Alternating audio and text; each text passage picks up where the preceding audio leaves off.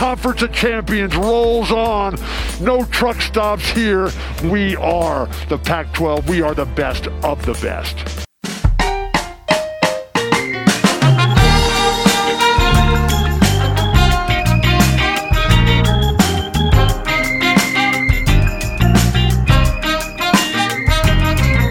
Welcome to No Truck Stops, a Pac 12 podcast. I'm Carlos. Joining me is Greg. What's up? And a special guest, host of the UCLA B Team podcast, my favorite UCLA podcast, my A Team podcast. Uh, it's Michael Hanna. Hanna, say hi. Thank you so much for that. I mean, it's such kind. Carlos, you preempted my comment where I was going to say I've already had too much Bill Walton just to try to get a rise out of you. I mean, I, oh my god! You, you, overwhelm me with kindness, and I appreciate it. Thank you. well, hold on a second. I didn't know. over this blasphemy. I didn't know you were anti Bill Walton. I can only take so I, I, can only take Walton in small doses. Like like the five minutes on college game day, like uh, where you have like the fans riled up and it's like made for weirdness. That's fine. But in the middle of a game where I'm trying to like learn something about how the game is actually being played and like the tactics that are like I'm not looking for super nerd, but at the same time, throw me a little bit but Walton is just he's in an alternate universe and there's there, there's only so much acid I can take. The more Walton I get, the better it gets for me, especially when like occasionally he throws in insight and I'm like, damn, that was really smart. Wow, he said it, something. so yeah. much better. Yeah. yeah. I, but it, it uh, just you're you're holding out for those brief nuggets of clarity in between all of the just I, I don't know space weird spacey weirdness of it all which it's his shtick to be good for him it works it's entertaining but if it's a game that I don't care about if it's Arizona USC for example and I'm just waiting for the earth to swallow them all whole that's fine but if it's my team I actually want to know what's going on with my team that's the difference I guess I love I love when he calls Utah games so much. it's great. I cannot get enough of him. And yeah, you're kind of sacrificing some of the insight, but it's just so like listen to Don MacLean and like some of the other play-by-play guys who call the Sean Farnham the other night. Like I was just like, ah, this is so boring. Look, the Pac-12, the SEC has Paul Finebaum and we get Bill Walton. I feel like we have to appreciate that because they've got their own propaganda. Cooler, yeah, yeah, way cooler, way more based. Anyway, uh, Michael is here to talk about UCLA basketball, and we're going to do a little fighting about UCLA football. I'm really excited because he and I have a lot of fights in our uh, group chats and various and sundry uh, social media spaces. Actually, just a group chat, but still. Uh, so I thought let's just let's just get right into it. Why waste any, any more time? Let's start with basketball. Uh, H- Hanna, we both follow this team very closely. Um, I've found this season maddening as a UCLA fan. There's certainly been a ton of highs and lows. Right now, where we sit, UCLA is in third place in the Pac 12, 22 and 6 on the season, 17th in the AP poll. Only two games left, so this is kind of the season that we're getting from UCLA. Are you disappointed with this season? Is this what you expected? Like, what's your feeling on how the season has gone? It's been a weird season, so I feel like you have to grade it on a curve in a sense just because of the, the you have the COVID break. You have UCLA playing like um, musical chairs with their wing players at this point. Like every game, you have a different guy who's out for a different reason. Um, you have a less than 100% Jaime Jaquez, who, I mean, obviously the performance against Washington was very encouraging, but before that, he was not Jaime Jaquez as we know him. Um, Tiger Campbell has made a leap, which has been nice. Um, Jaylen Clark, obviously, is um, the UCLA um, fan god at this point. Um, Myles Johnson rounding into form in a way that he really wasn't playing in the non-conference season, even early in the conference season. But this season has been just so herky jerky in in so many weird ways for this team that I almost grade them on a curve in a sense. But the one thing that has consistently disappointed me about UCLA this season has been their inability to shoot the ball on the road. It has been the strangest freaking thing. Now they obviously did well against Oregon State, but that uh, uh, it's like they were playing Mater Dei basically. Um, I mean, I, I don't. That's right. I, I don't.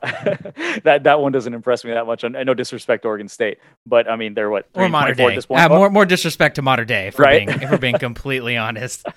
but yeah, that's, uh, a, that's a high school. Greg, for and for the people who don't know, uh, the other Pac-12 team fans, uh, Mater Dei is a high school in LA.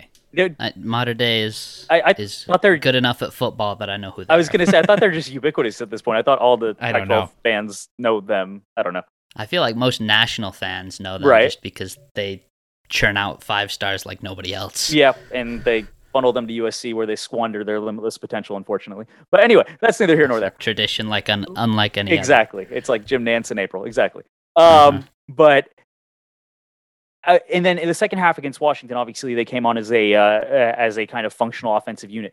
But it has been it has been the weirdest thing that they cannot score against length at all during the conference season because if you uh, the games against Oregon, against USC, uh, the road game against USC, the road game against Arizona State, and even the home game in the second half against Arizona State, the road game in Tucson, like they just have not been able to hit shots against teams that defend them out on the perimeter with any athleticism or length whatsoever.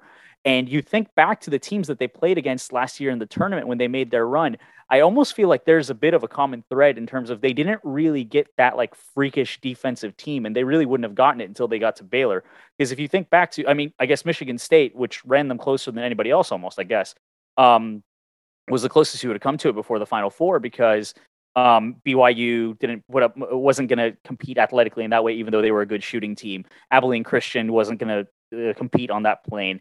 Um, Alabama played and it didn't re- hadn't really built up the athletes. They got by more on style of play, and then Michigan, which had severe limitations despite being a one seed. So I mean, it's something that UCLA didn't really have found out about them during the tournament last year, but during the conference season we saw, and it's carried over more to this season than I thought. That it and it comes down to really to me a lack of an individual explosive isolation player who can kind of create their own shot. UCLA doesn't really have that this season. And so it's limited what they can do on the offensive end. They have to make up for it on the defensive end. Next season, they will have that, but they won't have the same grit and tenacity I think they'll have higher higher upside last, next season, but this season has a lower floor, a higher floor. Does that translate to making another Final Four run? We'll see. That, that was very long winded. I apologize, but we'll see what happens the rest of the season. It's a little bit disappointing, but I, I, I am a little bit more charitable. I do grade them on a curve just because how weird this has all been. Yeah, I think that's fair, and I think. Uh, you know, I've just gone back and forth with what to expect of this team personally as a UCLA fan and watching them. It's been like, I don't know. It's really hard to it's really hard to critique this team during the regular season, knowing what they looked like the past really the past two seasons before this, uh, where they had a horrific start to their season, or the middle the middle part of the season was horrendous, and then they finished both seasons in 2020 and 2021 very very strong. So it's like hard to critique and be upset with this, knowing that we kind of expected UCLA maybe to be a perennial, consistent top five team, contender for a one seed, et cetera, et cetera. So it it has been weird, especially with all the injuries. Mick Cronin, his teams apparently are just always banged up, which is uh, very bizarre to me. I did it did raise one little uh, one one small debate point. I feel like I have this argument with UCLA fans. I think this discourse is out there, and you've kind of brought it up. Uh, for me personally, I think that UCLA's defense is primarily and always the the reason that UCLA loses. I we hear a lot of the I think I think the it's valid that UCLA does not shoot well and when they don't shoot well they don't win games. And I just think it's so that's just such a high variance thing to rely on that every single one of UCLA's losses I can pinpoint to them being either mediocre or horrendous defensively. I don't know. What's your reaction? Where, where do you? So it sounds like you sit on the fence that like actually it's their shooting that's a problem. I, I'm I don't know what what's your what's your what what's your take on that? Do you feel like their defense is uh, uh, much of a problem in their losses, or you think it's, it's fine? No, I, I don't think it's great in the games that they lose. Uh, no doubt about that. Uh, they can definitely step it up, and we've seen them play just absolute in the shirt defense in quite a few games at Pauley this season. Um, and, and, even against, uh, I mean, most notably against Arizona, you had that Cal game and that Stanford game where they held them to 43. But you look at the games that they've lo- yeah, if you look at the games that they've lost um, recently, um, the Arizona uh, uh, discounting uh, the Arizona game. So after the Arizona game, those three losses at ASU, at USC, and at Oregon, in regulation, each of those teams was held to under 70 points. And UCLA's shooting percentages in each of those games was in the 30 to 35% range and from three under 25% in each of those games. So I think it's a bit of column A and column B but I do think it's a little bit more on the offensive end because if you're to me like if you're keeping teams eh, no matter whether you're playing top of the league, top of the nation defense, or just you know top 25 level defense. If you're holding a team under 70 points, in my mind, that's good enough to win most college basketball games. And you have to be able to take advantage of that if you want to be one of the elite teams in the country. It, winning, it, if you're holding a team to 67, it, uh, to me, it doesn't seem beyond the pale with the talent and the experience that UCLA has to get to 70. So that's why I tend to think that the shooting is a huge factor. But if you know that your shooting isn't traveling, then you, I, I agree with you, Carlos. You have to double down on the defense. It has to be all about the defense if you cannot rely on the shooting. So it, the mentality is where they want to rewire it. But Greg, what's up? I was just gonna say, I think the lack of athleticism for UCLA matters more uh, defensively than it does offensively. Um, because I do think, at the very least, Jaquez and uh, Juzang are good enough to get their own shots against most players, whereas UCLA just does not have enough guys defensively who are going to lock up who they're guarding. Like Jaquez is a really good defender, but even he's not like a super athlete. And so when UCLA does play those teams with elite athleticism, I do think uh, it hurts them more defensively than offensively because I think they're skilled enough offensively to make up for it. I'm more worried about their defense in the tournament.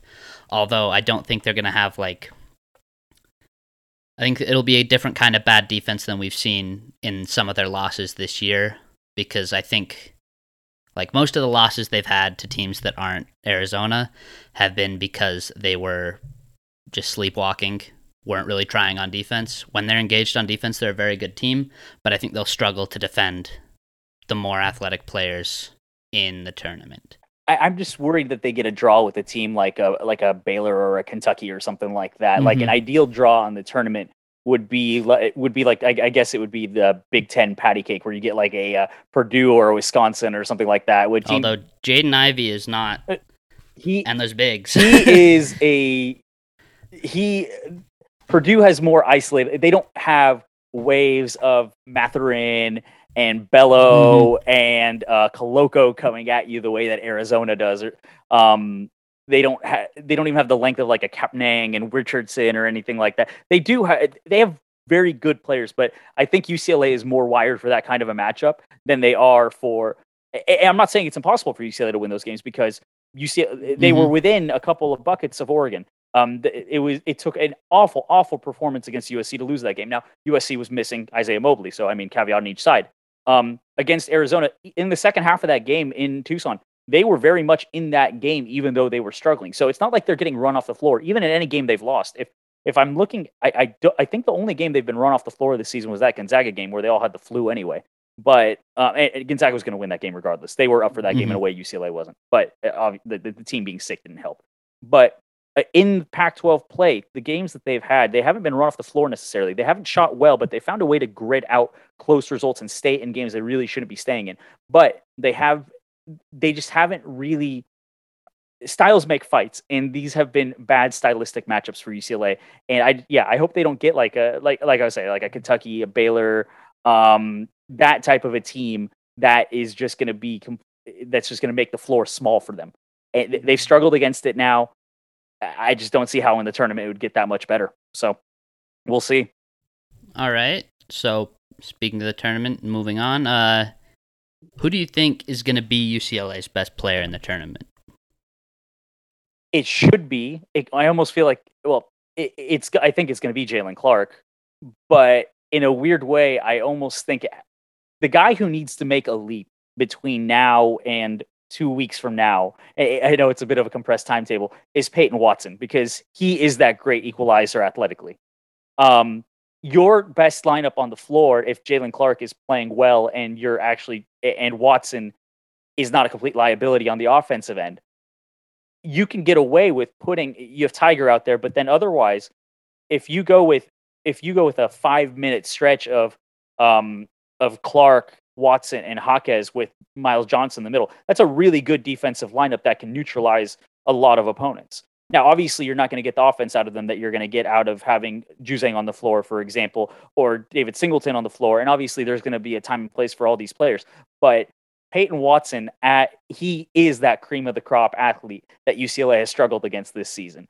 And so having him out on the floor neutralizing a lot of that. We saw in the Arizona game at Pauley the impact that he made even without scoring. Just his athleticism and what it did in in terms of just his ability to take uh, to take um, offensive players who were trying to take him off the ball and to be a rim protector as well, just kind of coming out of nowhere. We remember that huge block that he had. So um, Jaylen Clark is playing like UCLA's best player right now. He's probably going to continue to be because uh, um, health permitting, of course, because he's just he's playing at a level right now that's just awesome. But it has to. I think Peyton Watson is going to be the X factor for UCLA. Yeah, I really like that answer. Uh, I am skeptical that he will get to the point offensively where he can really be a huge positive contributor. But uh, it surprised I, me that he hasn't. Been, if he does yeah. it, he's going to be awesome. Yep, he need. I'm surprised he can't get into can't get to the rim more effectively than he has been. I, I know he's raw, but with that, with his first step and his quickness and his explosiveness, there shouldn't be many players in the Pac-12 who can stay with him. And it, it's just gonna. It's. I feel like it's just gonna take the light turning on to kind of realize that.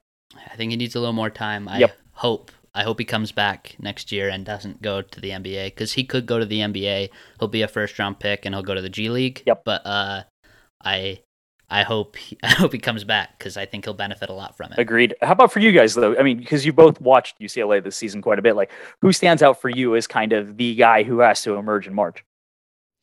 So, uh, I mean, uh, just quickly on Peyton Watson. I mean, I I, I think that's an interesting take, mostly because, I mean, I I think he certainly raises UCLA ceiling a lot. Um, the issue is he kind of lowers their floor with the way that he plays mm-hmm. offensively. And like you said, yep. uh, Hanna, he's two weeks. It's a big, it's a big turnaround. And uh, when you watch him, he's a freak. Uh, like I, people were talking about him as a freak, and I'm not like a guy who's gonna follow recruiting and watch high school tape or whatever like that. But when I saw him out there and kind of over the season, like his margin for error is so massive, just because he's so goddamn athletic. It's like defensively, what he he is a controversial statement. I'm just gonna say it he is when he's out there UCLA's best defensive player. The problem is is that he just kind of gives it all back on the other end um, with with turnovers and being raw in that way. So I think that was an interesting pick.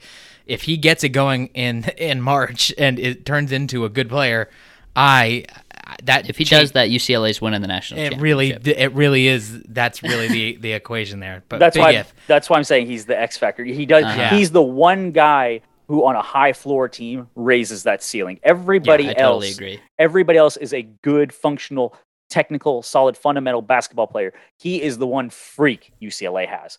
And it, it is a short turnaround, definitely, Carlos and uh, Greg. Mm-hmm. I agree with you on that. But just think of Myles Johnson, how he was kind of getting derided for being lethargic yeah. and stone hands mm-hmm. just a month ago, and all of a sudden the light turned on.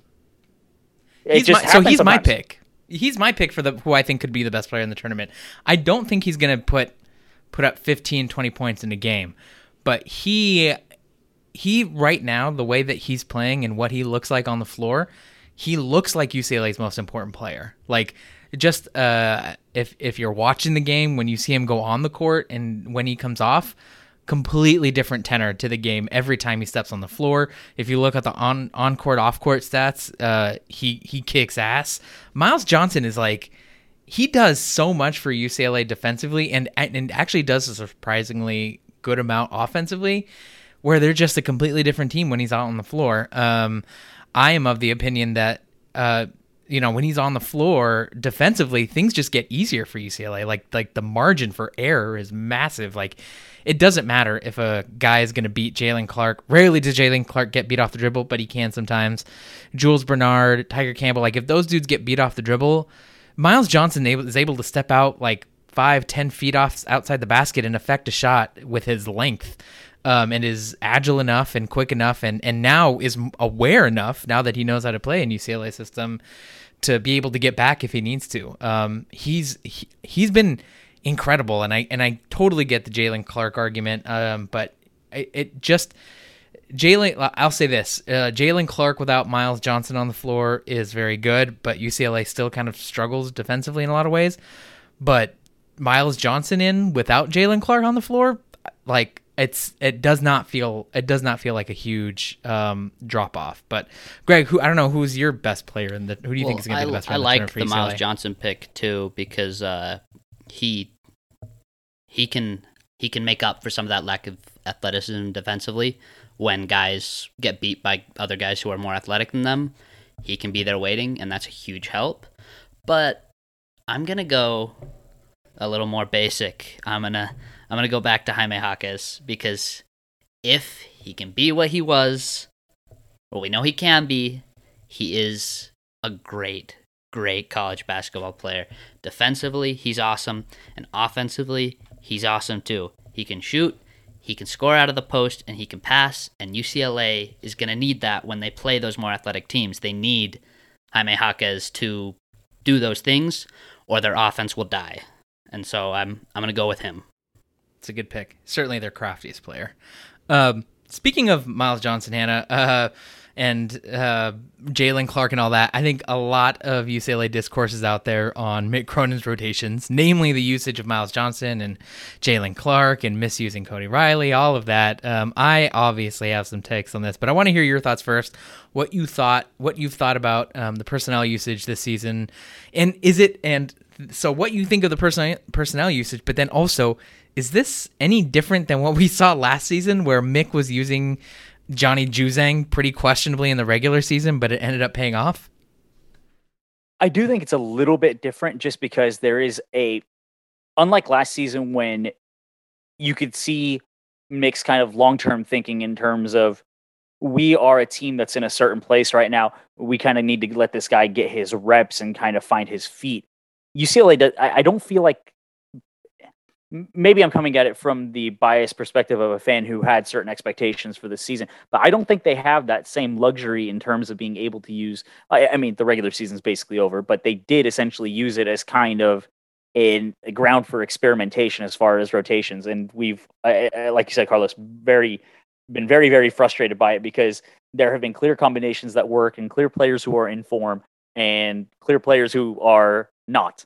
And chief among those is uh, Myles versus uh, Myles Johnson versus Cody Riley. But I I think I I'm just trying to think of it, it must be Cody Riley, the guy who Mick has played way too much, and we're trying to figure out, hey, what the hell is going on here? But maybe there's some magic pixie dust in there where all of a sudden, when the March Madness lights turn on, he's going to shine brightest. Cody Riley, the player who played in the tournament last year, is an asset. He was doing everything we like about Cody Riley well and improving like demonstrably on all the things that we don't think Cody Riley does well. He actually was an effective rebounder and not Myles Johnson or I, I don't know. eh, eh, We talked about Utah before, Greg, like a Rudy Gobert kind of a presence in the paint. He Mhm. never will be, but he had a couple of games where he had blocks and was fighting well for rebounds and kind of patrolling the paint in a way that he just hasn't been this season and wasn't last regular season, but all the t- in the tournament, all of a sudden it was there. If was we get bizarre. if we get that Cody Riley during the tournament, the minute split is justifiable. If we don't get that Cody Riley, then literally Mick should have a shock collar on in every minute that Cody Riley is getting subconcussive shocks. I, I really like that idea. So um, the Cody Riley who was in the tournament last year is a real asset, and I hope that's the guy who shows up because that guy, you see why they have. It, that is the best of Cody Riley, the craftiness in the mid range and kind of a little bit of an old man game in the post, uh, plus more explosiveness than you normally see out of him, like actual above the rim dunks and rebounds and stuff like that. Stuff he does hasn't done this year in the regular season for the most part. Uh, he had one moment, one flash against Washington, or really at all in the regular season last year. So if that Cody Riley shows up, that's fine. But and I think that's the answer to Carlos's question as far as like the weird rotation stuff. But I don't love that they're doing that in a season where seeding does seem like now I know they made a Final Four run as an 11 seed last year, but coming into this season, every thought was you want to preserve the San Diego to San Francisco route to the Elite Eight and the springboard, use that springboard to the Final Four. It's just not on the table right now. Eh, Like they're hoping for San Diego, but San Francisco is off the table. And we saw during the Howland years, the three straight Final Four runs, how it was always west co- the westernmost um, uh, round um, what we call it uh, round of 64 and round of 32 site, and then the West Coast uh, regional site. There, there are three regional sites that they won from. They, I think they went uh, San Diego to Oakland one year. Um, I think they went Anaheim to San Jose another year, and I, I, I want to say Sacramento to Phoenix the final year. Like it was all within the Pacific time zone. UCLA is not going to have that luxury this time around, and we've seen why how much that matters to this team based on how well they've played up, just the dramatic splits between how well they've played up Pauley versus how poorly they've played on the road, or how they've played to the level of competition on the road versus actually being a superior team at home. So I feel like that matters to this team, and it's a nice advantage that I wish they'd have, but I eh, that had, but um, I don't think it's going to be there. So they're going to have to find a way to work around it. And I think a lot of that you can chalk up to the weird rotations that I just haven't understood. I'm right there with you, Carlos. But you mentioned that you had a specific take on it. What did you want to throw out there? Uh, yeah, I mean, I, uh, I don't know. I don't know anyone on in, in the UCLA world who's like, yeah, uh, actually, we need to play Cody Riley even more. Um, no, I mean, it's it's been bizarre, and it's it's really hard to it's it is really hard to critique this because it's like, well, he did this last year, and UCLA got to the Final Four, and that stuff that he was doing paid off in March, right? Like playing Cody Riley big minutes over Jalen Hill actually paid off because, to your point he turned on he hit another level um just a completely different level when uh, the tournament started right? Like he was he was do- doing things we had never seen before. It was like this guy was like an interior force for long stretches of games cody riley was um so it's it's like hard to critique that because you know having seen it and and mick cronin has said this himself like last regular season was very clear that yeah, you know, I felt like we were in the tournament. Felt he had felt like they had their spot locked up, and so he was using the regular season as time to get guys going and ready for March. Uh, it was a scary gamble because UCLA almost actually didn't make the tournament, um, and they needed to get in the play-in game to do it. But um, you know, it, it ended up working out working out because Johnny Juzang was the other one where it was sort of like, why is this dude getting 30 minutes and, and 20 shots a game? This is insane uh, and like why is he on the floor? Like he's unplayable. And when when March hit, it was like, oh shit, this is why he did it. Um, so and and that was what he had said. So I my take on this is it's really hard to to kind of critique and evaluate it because it's like, well, if he does it again in March, it worked. Like he's, he's gonna he's gonna keep doing it. He's earned the benefit of the doubt is for now is what you're saying. Yeah. Yeah. Gotcha. I think that's right. Yep. That's right. Greg, you had a question? Yeah, yeah. So um we might have already answered both of these questions, but what do you think uh what do you think the reason what will be the reason that uh UCLA makes a run and what will be the reason that they disappoint? Like you know, they're out like both outcomes could happen. What has to happen for them to happen? I worded that terribly, but I hope you understand. oh, no, no, but I, I completely got it. No, I, I mean, it, it really just because this has been a little bit of a bipolar season we've seen the best and the worst of ucla at various times. Like we've seen them clamp down and crush teams and rise to the level against other teams. And then we've seen them just kind of show up and be like who is this imposter team that's wearing blue or uh, in the oregon game white jerseys uh, that say ucla across the chest? Um, so i mean based on what we've seen it's i feel like it's going to come down to uh, a few things or three things namely um, the first thing is going to be ball movement, the assist totals. We've seen that UCLA's assist totals lag considerably. Now, obviously, that comes it comes down to the second thing I'm going to talk about in a second. They, their assist totals lag considerably in the games in which they've disappointed on the offensive end, and those are games where the offense has gotten a little bit constipated and they've tried to go way too heavy ISO. But also, that's a partial function of when they did have open shots, they're just not making them as well. Um, and then the final thing is just there has been fairly inconsistent levels of defense. There's games where you show where they've shown up and they've strangled teams, and you're like, how are they even going to get a bucket? And then there's other games where you've wondered why they're giving up so many open shots and why there are free runs to uh, down the lane at like any given uh, moment. So it, it's going to come down. So it's really going to be, in my mind, it, it's a weird way of kind of combining all those the factors, but it's going to be about that team ethos really coming out and player. I, I, know this is such a cliche thing to say, but it's about the team really gelling into the team we know it can be, and about players rising to the occasion. There are going to have to be in like there are in any tournament run individual moments of brilliance that just kind of take you that little bit of a cut above an opponent that would otherwise be on a relatively even playing field. So um, they're going to need to. Uh, I, I I'm the person who hates like cliched big like oh they just gotta want it more and all that kind of stuff. But we've seen with this team, we've seen what they can be at their best, and we've seen what they can be at their worst. So they it's a I hate saying this. Because I want to punch myself in the face for saying this. They just kind of got to be at their best, unfortunately. Yeah, it's I mean, stupid thing to say, but you know what I mean by it. This cliche applies more to UCLA than I think most teams. They really do. UCLA uh, is not the longest and fastest team but they are potentially the smartest, definitely the most experienced team and what makes them good is when they try really fucking hard. So they really it is a cliche um, but they they really do have to want it more. Um, and frequently that's what that's what's gotten them wins and kept them within games they had no business being in. Real quick before we move on from basketball unless greg you had something else I was just going to say it's exactly what's happened this season. I mean, you can go through each loss. I can't think of a time where I felt like they wanted it more than the team that beat them, you know? Yeah. Yeah, just didn't happen. So just before we get on to football, real quick, Hanna, give us your prediction. How do you think this UCLA season is going to end? What do you think they're going to how far do you think they'll get in March? So, uh, like we were talking about earlier about uh, styles making fights. I think it's gonna. I, I know this is again a canned answer, but it's going to depend on the draw. If they get, if they end up in that three four range, they at least start out in San Diego. I do think that they get to the second weekend, and then really it's just about going to be who they draw as their one and their two. Um, for example, if they got like, uh, if they got Auburn, I wouldn't love that. Um, if they if they got Gonzaga, weirdly, I would actually be a little bit more okay with it because I think that they would be more ready for it.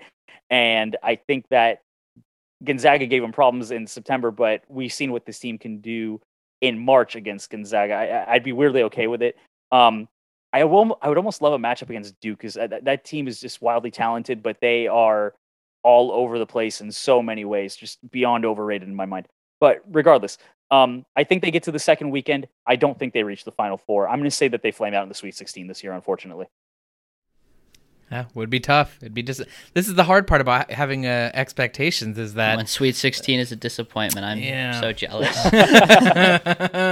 welcome, welcome to the Blue Bloods, Greg. Now you know what it's like.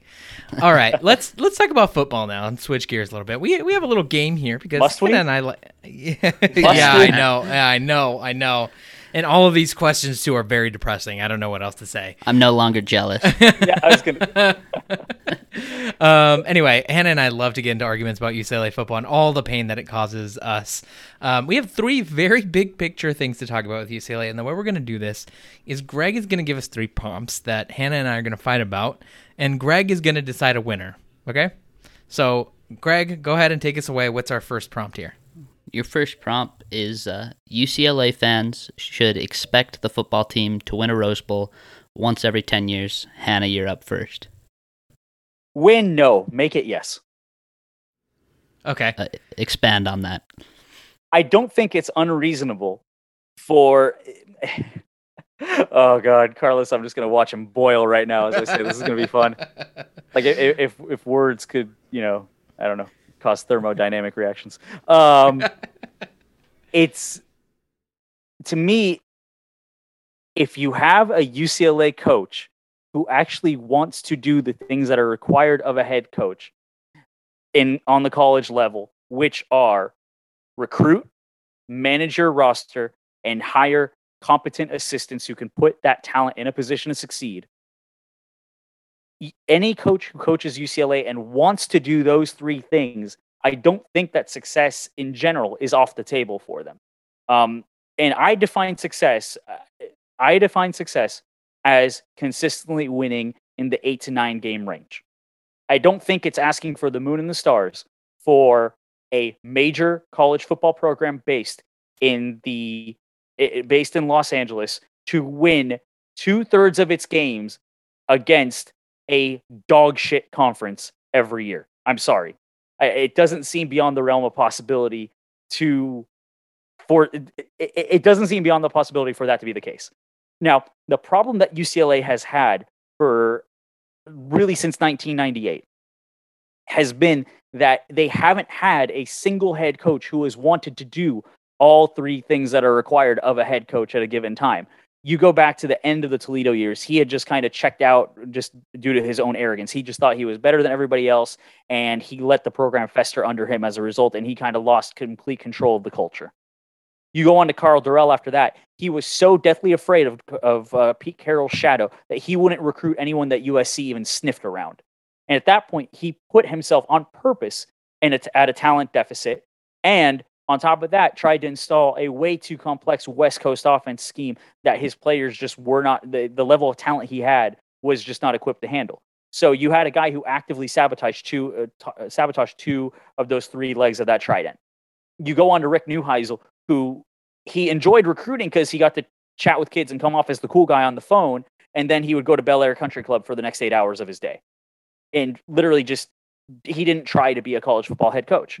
And then you had the first couple of years of Jim Mora where he was, he was actually motivated to show the world that he wasn't a bad football coach the way he had flamed out in Seattle and Atlanta before that um, in the uh, in the NFL. He actually had a desire to show up to work, to bring talent in. He hired two good coordinators, not amazing, not mind blowing, but just good in Noel Mazzone on the offensive side and Lou Spanos on the defensive side. They brought in elite talent, multiple top 10 classes, one top five class.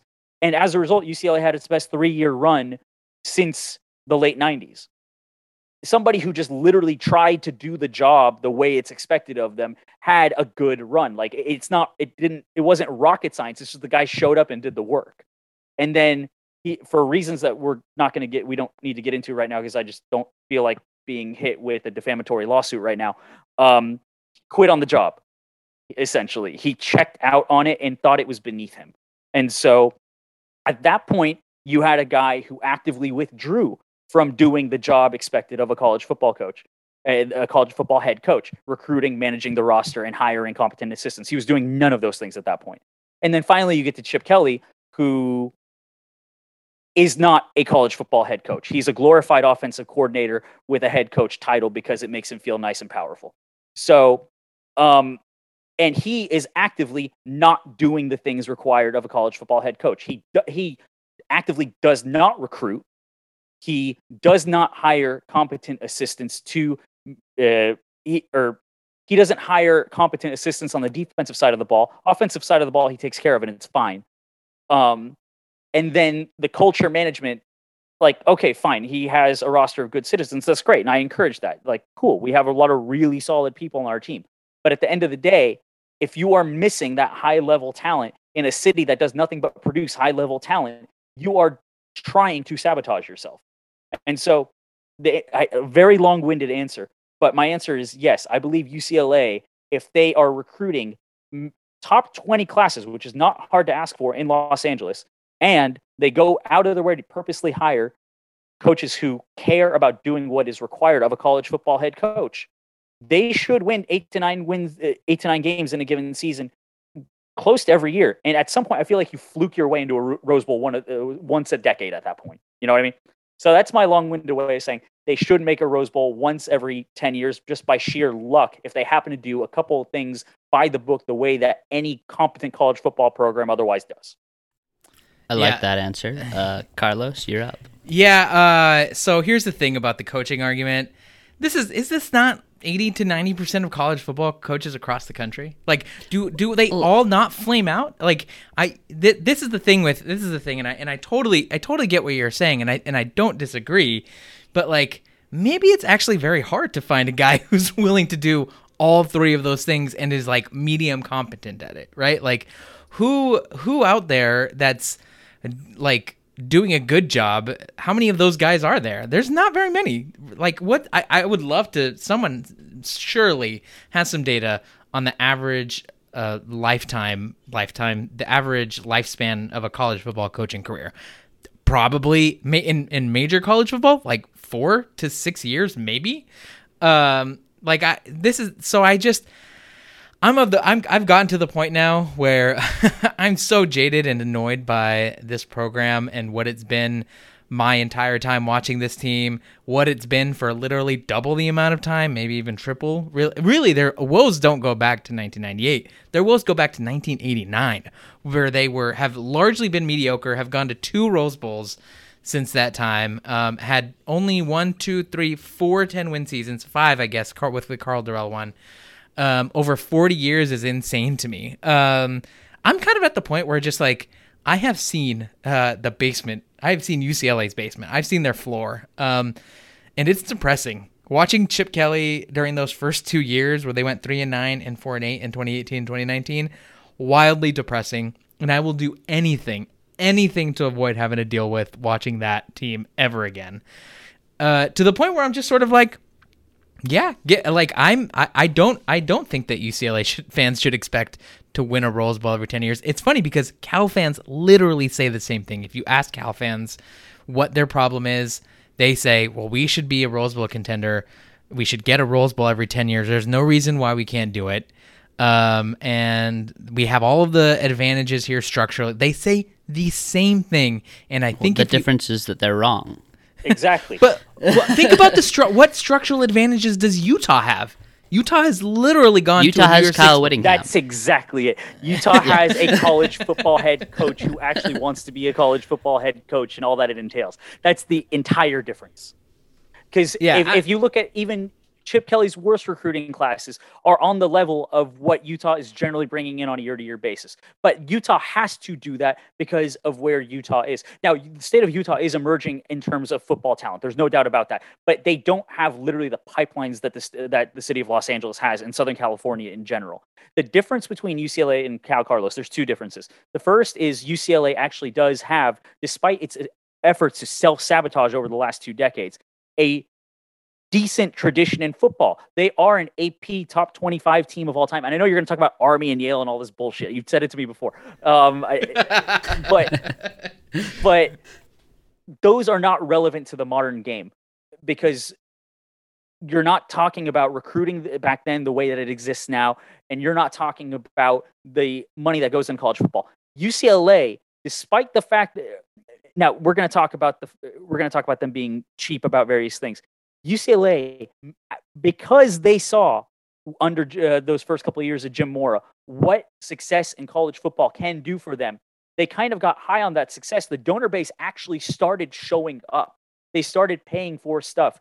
They had Chip Kelly on a top 10 national salary for a very long time until college football just went haywire the last two seasons. Um, or top 10 um, publicly available salary anyway. Um, they built the Wasserman Center. They gave him the most expensive training table in the country. They've given him unrestricted private jet access. He had he doesn't have Alabama resources, but he sure as hell has enough resources to go better than 18 and 25 over a four-year stretch. He, He- has he chosen abs- not to take advantage of them.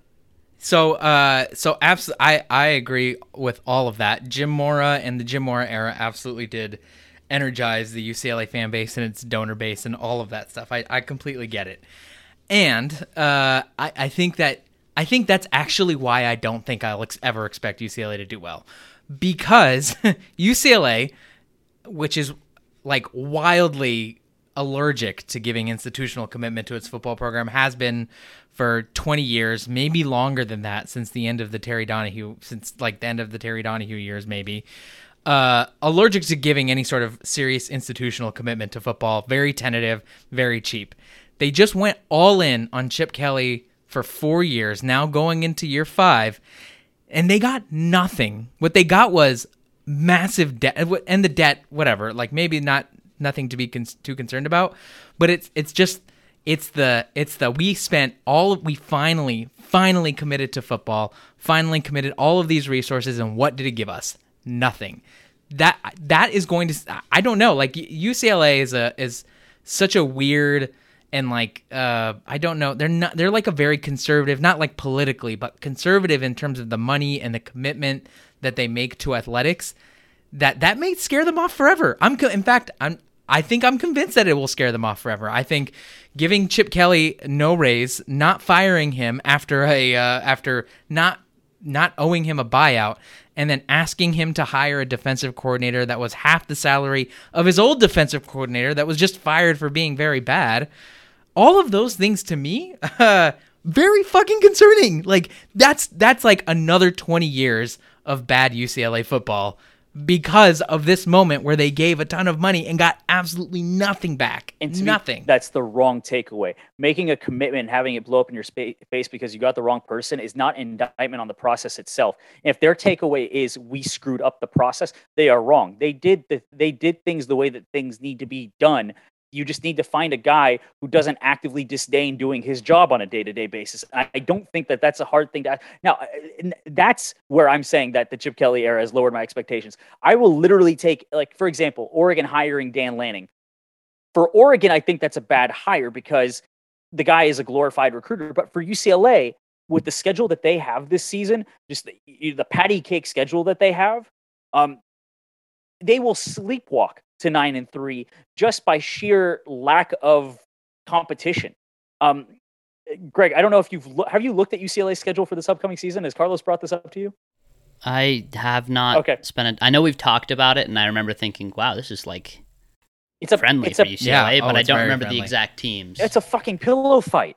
No, it's ridiculous. No, like you start out the season with Bowling Green, Alabama State, and South Alabama. You're at three and zero right there. Like if you if Chip Kelly loses any one of those games, he should be fired on the spot. I don't give a shit what his buyout is. Um, and then beyond that, you have the Pac-12 at its absolute lowest of lows. Oregon with a major talent drain and hiring a new coaching staff that might be Cristobal light. They just it's just a bunch of recruiter uh, recruiting bros who have no real tactical chops whatsoever.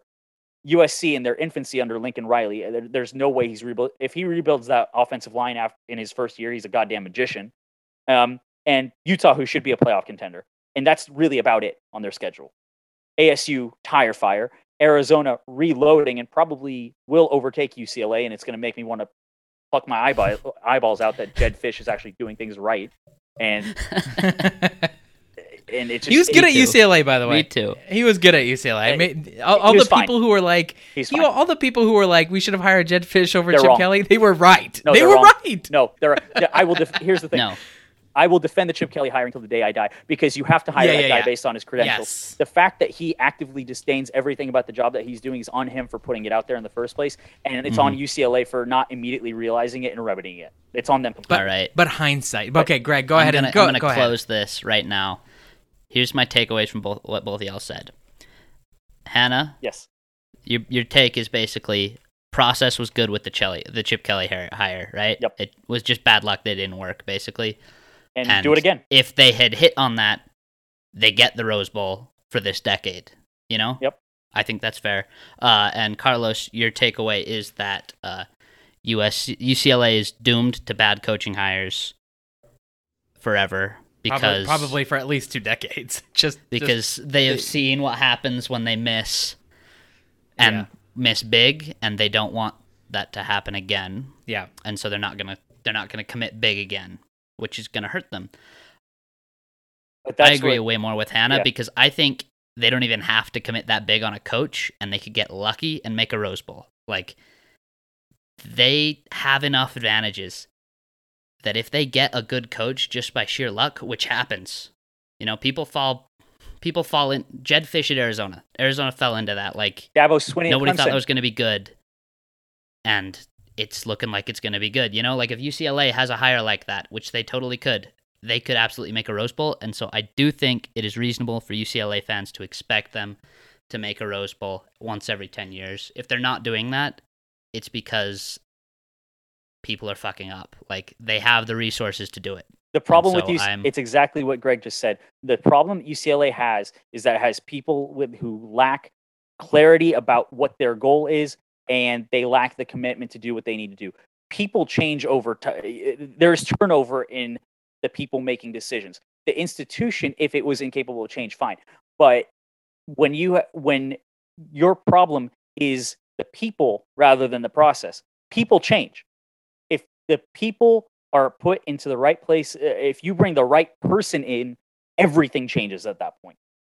So, i- i- like uh, the example I was using of Dan Lanning, if UCLA hired just a pure recruiting bro who had no tactical chops whatsoever and just built the, with their schedule this season, that guy would still go eight and four, or seven and five. Let's say minimum seven and five.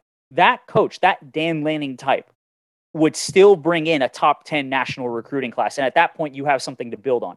Chip Kelly going nine and three this season is going to be empty calories because he's not going to build on it in the slightest. He has 32 open scholarships next season and has only made 30 offers, and we're in freaking March. That's like you lit. That is self sabotage. You lit. You have to. Yeah. If UCLA had anybody who actually cared about building a roster, you could build a foundation for something more. And right now, UCLA doesn't. And besides three years of Jim Mora, they really didn't have it at all. So, all right, eh, they need to hire somebody who cares. That's really what it comes down to. Who won that round, Greg? Hanna wins round one definitively. Uh, definitively, wow! I thought his take was way better. oh, Yours great. was just Thanks, like Hanna. sad, beaten down Bruin fan. His his made sense. All right. Shouldn't have made you the judge. You shouldn't have. I'm going to pick against you every time. All right. Uh, second prompt. If USC is thriving, UCLA can't be great. Uh, I'll start us off on this one. Uh, I'm gonna say I'm gonna say that's true. Uh, I like. We, look, UCLA's main structural advantage is that they have talent, um, and that talent is in their backyard. They're in Los Angeles. They're proximal to all this talent. I get it people will say there's enough talent in LA to go around. But we're what? I don't know, Hanna, 15 years removed from the Reggie Bush era. How many how many fucking 16-year-old, 17-year-old kids are still saying shit like Reggie Bush was my favorite college football player? How many fucking kids are saying that? There's a lot. For for guys who are like 6 months old max. When I was a glint when, in my father's eye. Reggie yeah. Bush captivated me. Like no, insane, it's, insane. It's, Greg, it's a real thing, and I, I want to. I've seen it. I've seen it. I believe you. so I like if USC is is doing well. Uh, if Lincoln Riley actually gets this working, I'm of the opinion that he he's gonna get he's gonna be a 9-10 win, uh, a nine and ten win coach next season. Um, and after that, it's just sort of like ten wins until he gets enough to build up a roster that has elite talent, and then and then and then it's like the Death Machine has been fully. Death uh, the Death Star has been fully operational. Death Machine, also Death Machine. Um, I UCLA is going to have a hard time recovering from that, uh, and especially if they mess up, if and they probably will, if they mess up the next hire in two years, uh, like that's UCLA screwed. I, like I'm I am of the opinion that like this is gonna sound wild. I fucking hate Chip Kelly. I can't stand him. And like maybe he ought to be recruiting like this because I don't think that there's going to be enough talent the way that there was between USC, Oregon is now like going to be a recruiting power for a while. UCLA does not is not willing to invest that much in football given what we've just seen. Um, yeah, I mean USC I think is going to depress a lot of the league, and I think UCLA is going to be the the hardest hit by it. I agree completely with Carlos um, on the B Team wow. podcast. Um, when Lincoln Riley was hired, if your if your listeners want to oh, go find that. it, um, literally it was me and my co-host Nathan saying the F word for 40 minutes straight. It, um, it was I called it, and I received a lot of flack for this, especially on Bruin Report Online, where people said that uh, uh, they're calling me Chicken Little and a bunch of other stuff. Uh, I called it an an extinction level event for UCLA. We barely survived to the end of the Pete Carroll era, and I, am quite frankly, I don't know how we didn't demote ourselves to D three at some point during all that. I will not, and I, I have said this online, and I, I mean it if USC gets rolling like that again, I will quit college football. I, I, I just, I, I, I, will not live through that again. I, I refuse. I, I, I'm in my mid 30s at this point. I've seen this movie once. I don't need to experience it again. I have too many good things to look forward to in my life. I don't need this shit. So, um, th- to answer your question though, Greg, I think uh, your question was UCLA cannot be great at the same time as USC. I fully agree with that. I don't. I think UCLA can be good, like Sun Bowl, Alamo Bowl, good. I don't think they can be great at the same time as USC. A great USC is by definition a create it creates a hard ceiling for UCLA. All right. Um, I, I wow. agree with you for the most part. However, because I didn't expect you two to agree, I didn't either. Um, I'm gonna I'm gonna I'm gonna disagree a little bit. Just play devil's advocate, I guess. Go ahead. Uh, I think the argument here is I think US. It just depends on what your definition of great is, because I don't think UCLA is going to win the Pac-12 while USC is great. Like just full stop, it's not going to happen. However, U- UCLA could make Rose Bowls with uh, USC being great. However, I don't think they can luck into it at that point. Like where they are, like over the last decade, if they had just not been the level of incompetent that they were, they could have lucked into a Rose Bowl. Yep. A bunch of teams did. Uh, whereas with US, USC at the level that we all expect them to be at, I don't think it's possible to happen. You got to be a lot better. Um, however, everyone says that Dave Aranda would take the UCLA job if offered. And so, if UCLA managed to hire Dave Aranda, I think they could be a great football team while also being the second best team in LA. It just requires them to be smart, which is a big ask for UCLA. Um, I have a little bit of a hot take on Dave Aranda. oh, I want to hear it. I think he's a very good college football head coach. I think there's a little bit of Chip Kelly in him in terms of not wanting to kind of grind on the recruiting trail. That's and what I've heard. I, and I don't think that that is what UCLA needs at this moment. He is an elite defensive mind. And the one big advantage you would gain from having Dave Aranda is that you would have somebody who tactically owns Lincoln Riley in a head to head matchup. And somebody who has proven in the modern college game that he can make lemons uh, lemonade out of lemons as far as middling talent and take it to a level that is way above middling. And I think that there is something seriously uh, like he is a phenomenal head coach. But for UCLA to reach its ceiling, and I, I feel like if you are an AD with vision, you are not trying to hire somebody who's going to stabilize you to the seven to eight win level. You're trying to find somebody who's going to be consistently in the running for the division. If you are projecting that USC is going to be great under Lincoln Riley, you have to have somebody who can who is not going to shy away from going head to head with USC and Oregon for in local recruiting battles. And I do get the sense that Dave Aranda would be a little bit like Karl Dorrell and Chip Kelly in that regard. He would just completely avoid those battles, go for and, and kind of put himself at a willing disadvantage, thinking that his tactical mind would overcome it. But we've seen that the best college football teams are the ones where you combine the recruiting prowess with that tactical knowledge. So, um, Aranda would be a very good hire. I don't think that UCLA could win a Rose Bowl with him. That's that's the way I'll put it. There's just going to be too much variance there with the level of talent that he would bring that they would be susceptible to upsets. And when you're playing a more conservative style and you're not blowing teams off the field, it, it, the way Oklahoma in their best days under Lincoln Riley with Kyler Murray and uh, uh, Baker Mayfield and Jalen Hurts, they'd be winning those games 50 to 17 or whatever. If UCLA is playing more 24 to 14 kind of battles, you leave yourself open to variance in a way that you don't when you have an elite offense that can just run a team off the field.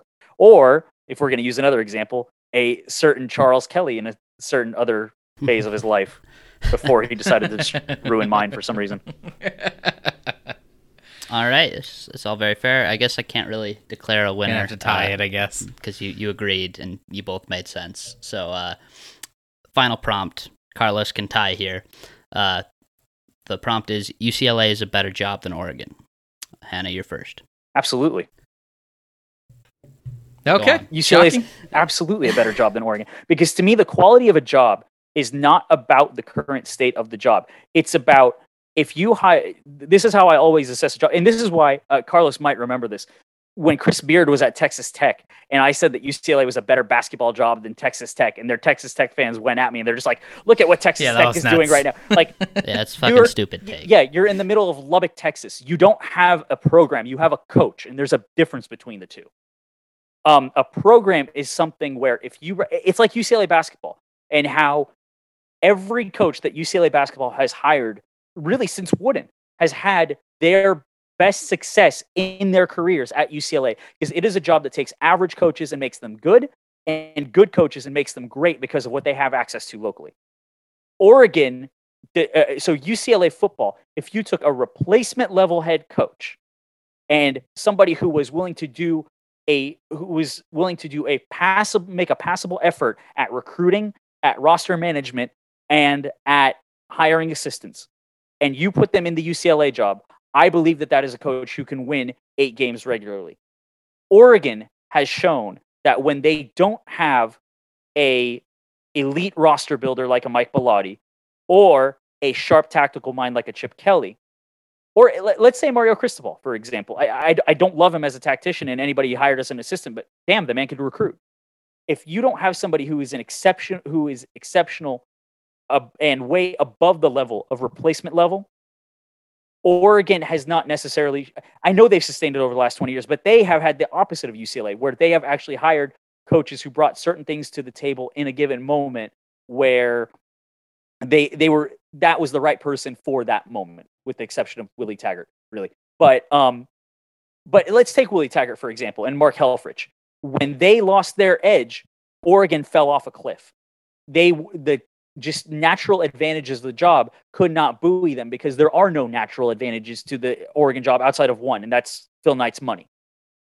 UCLA, because of its location, ha- will always have a baseline that cannot be sunk under if you are replacement level. And the problem that UCLA has had is the opposite of Oregon. It has consistently hired below replacement level because it has had active ignorance on behalf of the people who are in charge of making the decisions at UCLA. If you took Phil Knight and you put him at UCLA, UCLA would be competing for national championships. If you take Phil Knight and you put him at Oregon, they competed for a national championship, but they, they are in two. They were in yeah, they were in two. But that took a guy who literally revolutionized the sport to get there. Otherwise, they've been a decently consistent Rose Bowl contender in a downtime for the Pac 12. But the bottom can fall out when you kind of, when any, when I guess that edge is lost. And so I think UCLA has an ability to buoy a replacement level coach in a way that Oregon doesn't, but for one kind of safety net guy. And when that guy go, I'm, I'm, I'm not wishing for you know anything morbid or anything like that. But when that guy goes away, what is Oregon?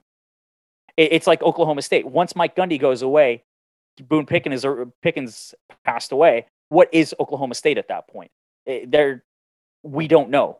They have a really good college football head coach right now, but we've seen that when they don't have a really good college football head coach like Les Miles or Mike Gundy, in the 80s and 90s, that was a team that was winning one to two games a season. So the bottom can fall out when you don't have natural advantages to boo you. That's why I believe that UCLA is a higher replacement level job than Oregon is. Does that make sense? Okay.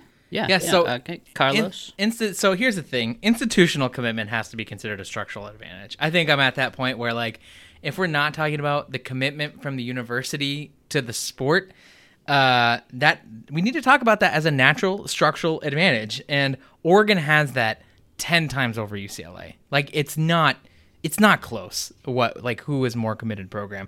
Mario Cristobal, I would argue, not an not an above average level replacement coach. I think he's an average. He's thoroughly an average coach. I but think he's, he tries.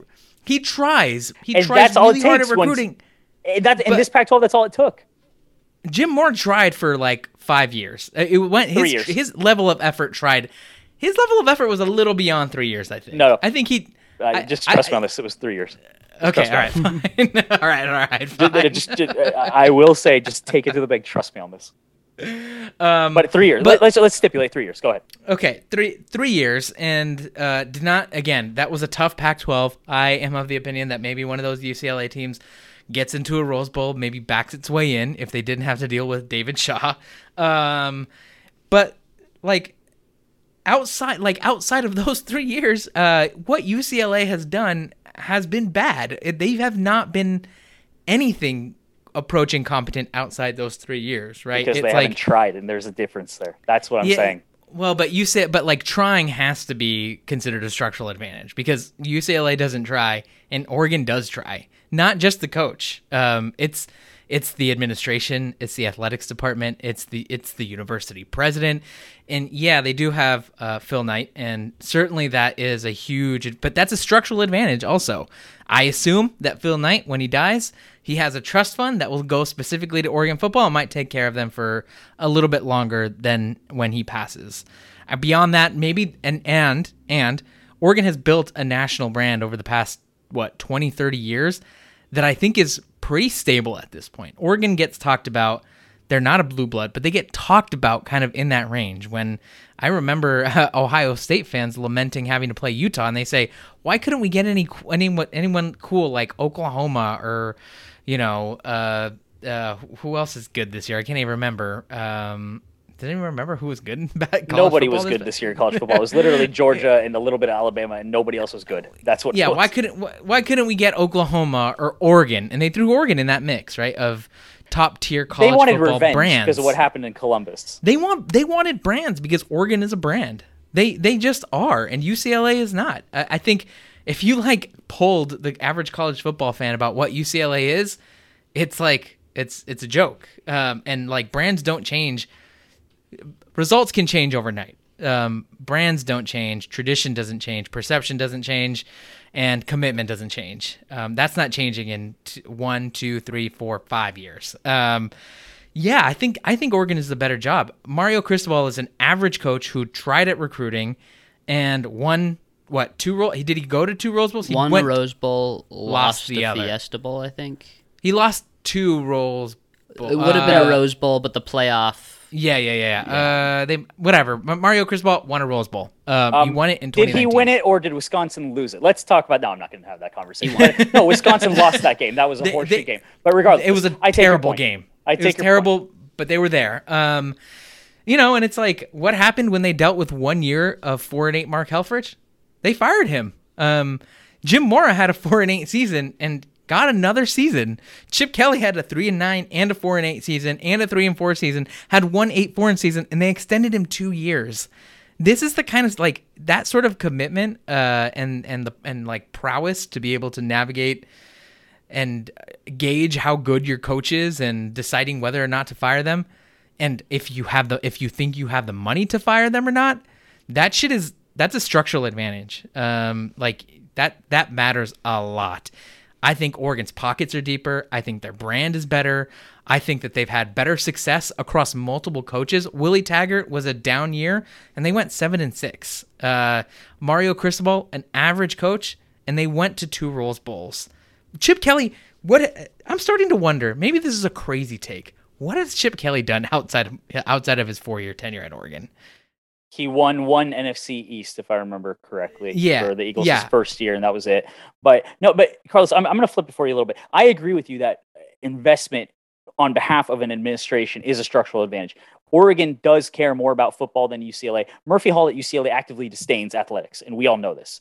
So I, I agree with you on that part. But let's also look at the choices that have been made. And, and this goes back to the people, but I absolutely, and I think it supports your point a little bit in all honesty. But if you look at what Oregon has done, they had Rich Brooks in what the mid '90s. They hired Bellotti after him, an up and uh, uh, an up and coming guy who was on Brooks' staff. Uh, replaced by Chip Kelly, the elite mastermind, who was kind of the rocket fuel to take Oregon from a good program to a great program at that time. And then, and so they have consistently been hiring, not at the cutting edge, but at the very least, tenacious, hungry people who want to succeed in college football. UCLA every single hire that UCLA has made since Bob Toledo in 2000 has been somebody they have hired directly from the NFL who didn't want to do the job that it takes in college football. Karl Dorrell hired from the Broncos when he was their wide receivers coach. Rick Neuheisel hired from now obviously had college experience, but he was on the Baltimore Ravens staff as their quarterbacks coach. Uh, Jim Mora hired directly from the NFL after the Seahawks fired him. Chip Kelly hired directly from the NFL. They keep hiring people who have experienced what the NFL is like, and as a result, don't want to do the effort that it takes to succeed in college football. Because a college coaching job and an NFL coaching job are wildly different, and they there have been people who have actively ignored these things at UCLA because they're fucking morons. And so, UCLA, you literally need somebody who literally looks at the college landscape and says, "Let's try hiring a college football coach and see how that goes." I want to see that experiment, not because I know how it's going to go, but just because, hey, let's try different something different other than guy who's sick of the college game but is coming back to get a paycheck. Let's just try that for the first time in 20 goddamn years and see how that goes. All right. Anyway, So, uh, compelling points were made. However, I am going to give this one to Carlos. All right. I agree with him. I think Oregon's the better job. If I were a coach, I would much rather be a coach at Oregon right now. I think they've built themselves up, like Carlos said, into a brand that being in Eugene does not hurt them because they they clear they've proven they can recruit despite that. You know, like they Uh, recruited. Because But they to hire Hanna's point- recruiting coordinators. They hired Dan Lanning, who's not Yeah. a coordinator. He Chip was Kelly a, recruited well enough to go to a national championship, and Mark Helfrich went to a national championship. Chip Kelly recruited on the back of Mike Bellotti, and Mark and Helfrich still wasn't a great I mean, recruiter. the good still wasn't a great decisions they've even then. made have set them up better for success than UCLA. UCLA requires a rebuild in a way that Oregon doesn't. by and I choice. much- I did, and I, Yeah, yeah. yeah. that's true. No, yes. the bad choices they've made Yeah, have oh, put I them in a spot oh, that I puts them completely agree. below Oregon. I, I don't disagree with that at all. But I'm talking about if all, th- not all things were equal, but what program props up a coach more if you don't have people actively sabotaging? And to me, that would be UCLA. But I guess we kind of, I, I, to your point, Greg, we kind of have to see it because we haven't seen a UCLA that isn't actively screwing itself over for God knows how long. So, or UCLA Yeah. football anyway. So anyway, to to to Hanna's point, uh, getting a, get let's see them hire a young guy for like two you know, million dollars you know who a a year. football coach, a college football coach is? Dave Aranda. he is a good, he is, and that, that would be. I'm not saying give that would me be a just give me give me a recruiter. UCLA. Yeah. Give me a recruiter. I I, just would've- want a guy who. I would have taken Dan Lanning at UCLA. I don't Oh, know why yeah, Oregon easy. I would wanted him, absolutely have taken him at UCLA if I was. I don't know why fan. Oregon wanted him. Oregon, based on what they had supposedly built as a brand, I thought they'd be able to swing for. I thought they could get an Aranda or somebody like that. I don't actually know why they went for Dan Lanning. That was a little bit weird to me. Yeah, Uh, I mean, uh, He's going to recruit like the rock they're- star there, but do he has he hired anybody worth a damn who we think has a tactical mind on his staff? Absolutely not. No, no, they're all they're all bad coaches. If we're being honest. Uh, no, anyway, he, he recruited a fraternity, Uh, or yeah, he, hired really a did. fraternity. He really, he really did. He really did. All right. Well, thank you so much, Hanna. Looks like we tied. So I don't know if there's a a, a winner here. Greg, do you just want to pick a winner? Are You're gonna pick Hanna because you just hate me. That's a compelling point, Carlos. Thank you. I'm gonna pick Hanna.